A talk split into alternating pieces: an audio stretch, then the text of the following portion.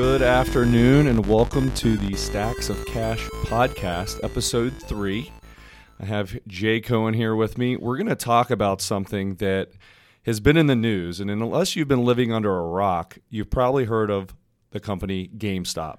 Jay, what do you know about GameStop? have you ever heard of GameStop? I, I I'm an older guy and I have heard of it because my kids used to go there. They are now 18 and 21, and they don't go there anymore.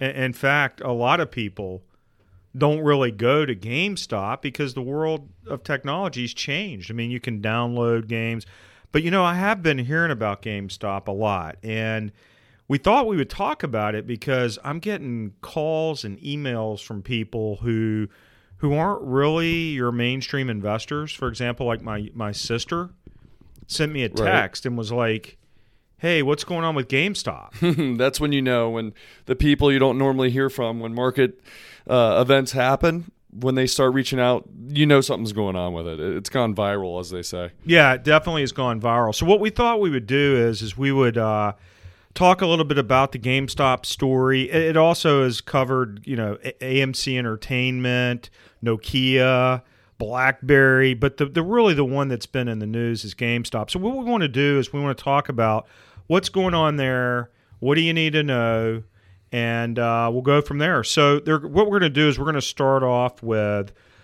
kind of some terms. I even hate to use that word, terms. It sounds kind of like, you know, hey, we're sitting in class. Mm-hmm. But you got to kind of understand what's going on. What, what, what gave this story the oxygen to really grow into this phenomenon? Right, exactly. So, one of the first terms that we're going to throw out here, and it's important that you know this, it's called a market maker. And basically, what a market maker is, it's either a firm or an individual who can buy or sell a stock. And the reason they keep that role is they want to keep the market liquid. So if somebody comes in with a huge order, uh, let's just say a buy order, they need to have somebody on the other side of that trade to make a sell order on that. That's exactly right. That's. And so these typically are institutions. And in the old days, and I say the old days, I don't really know if it's the old days, but your brokerage firms, your your big brokerage firms. I'm not going to name names, but your big think big brokerage firms. You know, we earn money the old-fashioned way. We earn it. Um, so so your big firms like that is really what we're focusing on.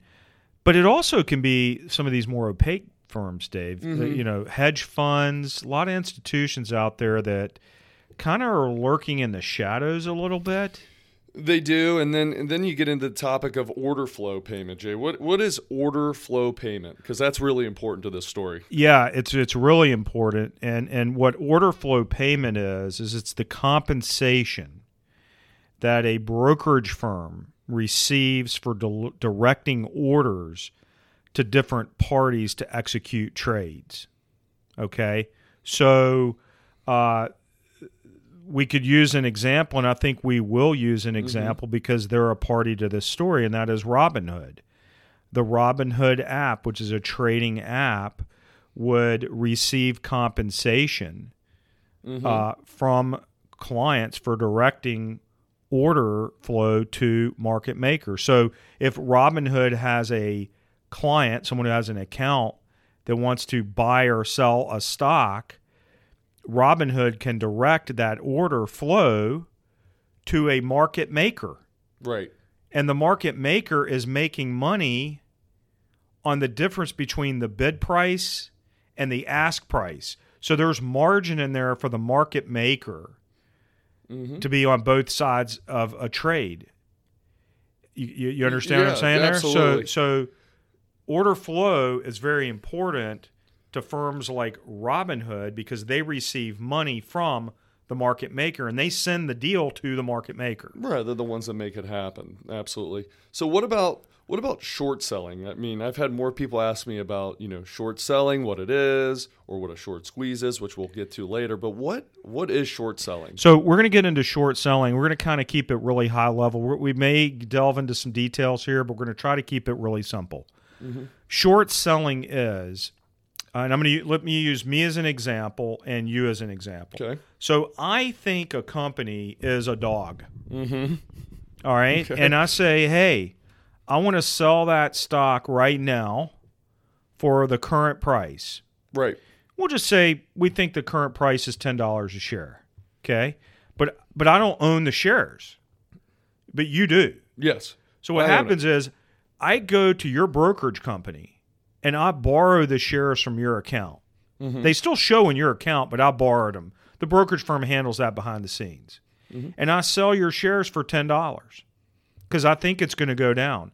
So so if there's if you have hundred shares and I, I want to sell hundred, I borrow your hundred shares at and I turn around and sell them at ten. I get a thousand bucks. Right. Okay.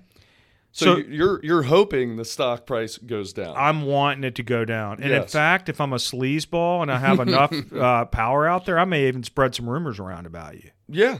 Absolutely you can do that. And that happens. Unfortunately, but Yeah. that's the case. Yeah, they- it's sad sad for those businesses who that's a lifeline for them. The equity in their business is a lifeline. Yeah. Um, so essentially you're saying that these short sellers could potentially put a company out of business. Yeah. If I, if I have enough power in the media and friends and stuff, I can spread a lot of rumors around about you. So so I borrowed your stock, uh, 100 shares at 10. I got a $1,000. dollars Okay. I've got a 1000 in my pocket. So let's suppose your stock price goes down to $3 a share. Mm-hmm. So then what happens is, and this is when I cover my short sell. Sure. I, I go into the market and I buy the hundred shares at three dollars, mm-hmm. which means I paid three hundred bucks, and then I cover the short position. I give I, behind the scenes again. The brokerage firm now You give me my share back. You give you your shares back, Right. So I pocketed seven hundred bucks by your stock price going down. Right. Okay, So so with that as a backdrop, here comes GameStop in. Okay, GameStop, as we mentioned earlier, is a company who has a more of a old school way of selling video games. You go to the store, you buy the video game, and you take it home and you play with it.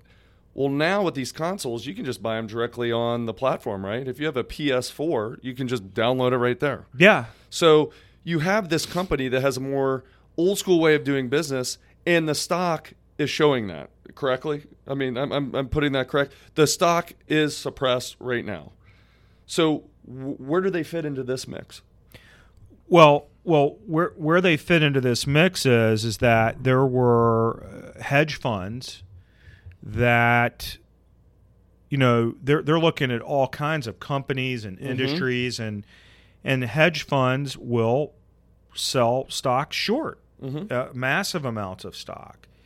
And um, they identified you know a shift in technology a shift in buying habits and they said you know what? This company's balance sheet isn't particularly great. Financials aren't particularly great.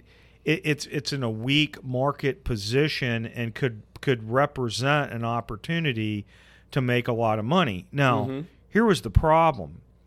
If there if a company has let's say a thousand shares total outstanding in mm-hmm. theory you should only be able to short in aggregate a thousand shares That would make sense to me. yeah and, and and there are regulators that that will keep an eye on that Mm-hmm. um, in this case there were more than a thousand shares that were shorted which is which is illegal It's amazing. yeah I don't even know how that happens, but that's a story for a different day. it But Totally. I mean, so you, you can see that there is many, many, too many shorts on this on GameStop. So so what did so what did Reddit have to do with this? So so so so Reddit, and I, I've never been on Reddit. I haven't I, either. don't know what Reddit really is. I know that there was a forum Mm-hmm. on Reddit which was called Wall Street Bets, and some astute individual that participated in this forum identified that there were more shares short on GameStop than there are shares. And so what what they attempted to do and they were successful at it was they got many many many many individuals who were on this forum Mm-hmm. to go out and buy GameStop stock. Which I'm not sure if we've ever seen before, where you have these retail investors on a blog and they decide to buy a stock because they see what's happening to it on the other side with these big investment companies shorting it massively. and they band together to try to take down the big guys. That's exactly right. So so that's what that's what went down. So let's go back to our short deal.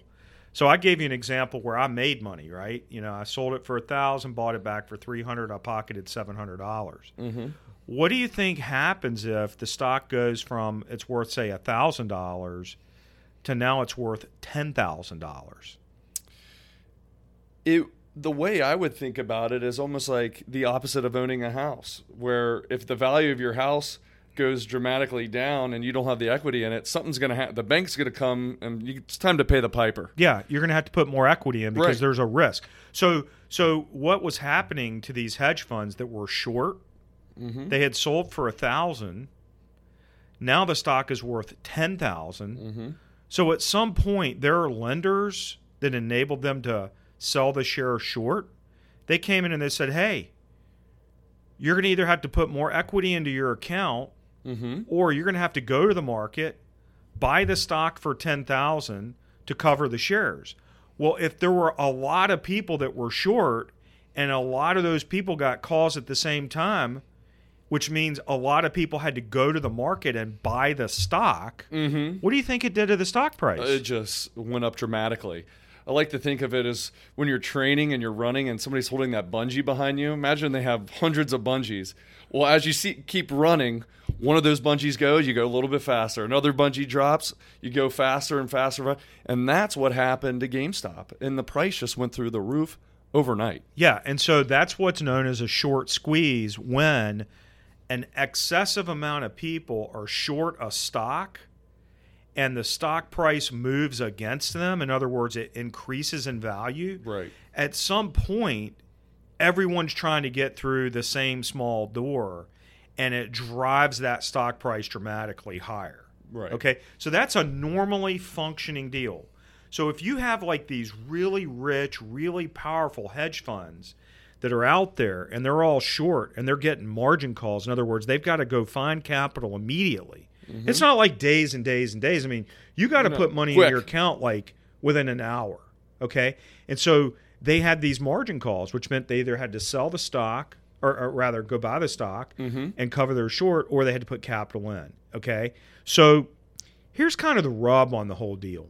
so Robinhood was an app that was created that was marketed towards young people who perhaps may be a little more idealistic, Mm-hmm. a little more democratization types, you know, and were attracted to free trading. In other words, commission free trading.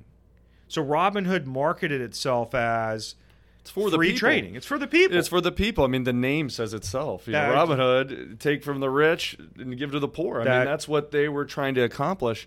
But what this did is it exposed them in a way they never thought they would. exactly because let's go back to order flow. Mm-hmm. Well, they received payment for order flow from a market maker named Citadel Clearing. So Citadel Clearing would pay money to Robinhood for Robinhood to direct trades to them. And who do they have a relationship with? So so Citadel Clearing had an investment in a hedge fund called Melvin Capital that was short GameStop. Mm. So guess Oh, guess what do you think curious. happened, Dave? That's What do you very think happened? curious. Hmm. I wonder what they would do to try to stop the bleeding, per se. And it seems like they did that because I recall they only allowed you to sell the stock, not to buy it for a certain Ah, period of yeah, time. yeah. Yeah. So they took away upward sales pressure, upward price Momentum. pressure, momentum away from the stock. Mm-hmm. Okay, so so so Robinhood, if you had an account with Robinhood, you could not buy Mm-hmm. GameStop stock. You could only sell it. Right. Or they limited the amount of GameStop stock you could buy. It was a very small amount. So and, and I think that's where the outrage lies, and that's where people started talking about it. Is that when they halted just one side of the trade, it'd be one thing if they're like, "Hey, you know what? Things have gotten kind of crazy over the last day or so. Let's stop the buys and stop the sells." I think it would have been a different reaction, but they really just halted one side of the trade, which got people really fired up, and Uh, rightfully yeah. so. Yeah, they should because you know it, uh, unfortunately, in the capital markets, uh, and I do think this is changing, by the way, because you know I think that the the power and the the money have become really concentrated uh, among a few people, but the advent of technology and the freedom of information and the way in which it communicates and gets out there quickly has really changed things. So, just to wrap this up, uh, GameStop stock went I don't know, it was like 300 bucks a share, went down to $100. It closed the other day at 190. Mm-hmm. So this story is not over. No, this is continuing to to, to, to faster it, for it, sure. It, it's still continuing faster. So you know, GameStop, they're still out there. They're trying to. They they may raise some money. They hired an, a former Google, Amazon executive to come in and be their COO. They actually had a couple billion in revenue in the fourth quarter, but they missed their revenue estimate and they missed their profit estimate for the fourth quarter. But interestingly, a third of their revenue came from online sales. So one of the interesting things about this this exercise where all these people saw blood in the water and they were going to try to bury this company, mm-hmm. which employs lots of people and provides some degree of value, obviously, because people are still buying from it. It gave them a lifeline because the stock price went up. And now, so the company's considering actually offering additional stock for sale, which would give them the runway to possibly re-engineer, reinvent how it is they they provide their services to the marketplace. So essentially, these short sellers really were gonna they were trying to take them out of business, but they gave them a lifeline because you know you had the the Reddit crowd boost them, give them a lifeline. Yeah, absolutely. I mean, the ultimate trade for the for the short side would have been if the company went bankrupt mm-hmm. and the equity was worthless, then you wouldn't even have to cover the short. Sure, you just pocket the money that you sold and you're done. So listen, that's that's the story on GameStop. GameStop stock. Uh, we hope that this has been helpful and interesting. And uh, you know, stay strong, stay smart, keep learning, and we'll see you next time.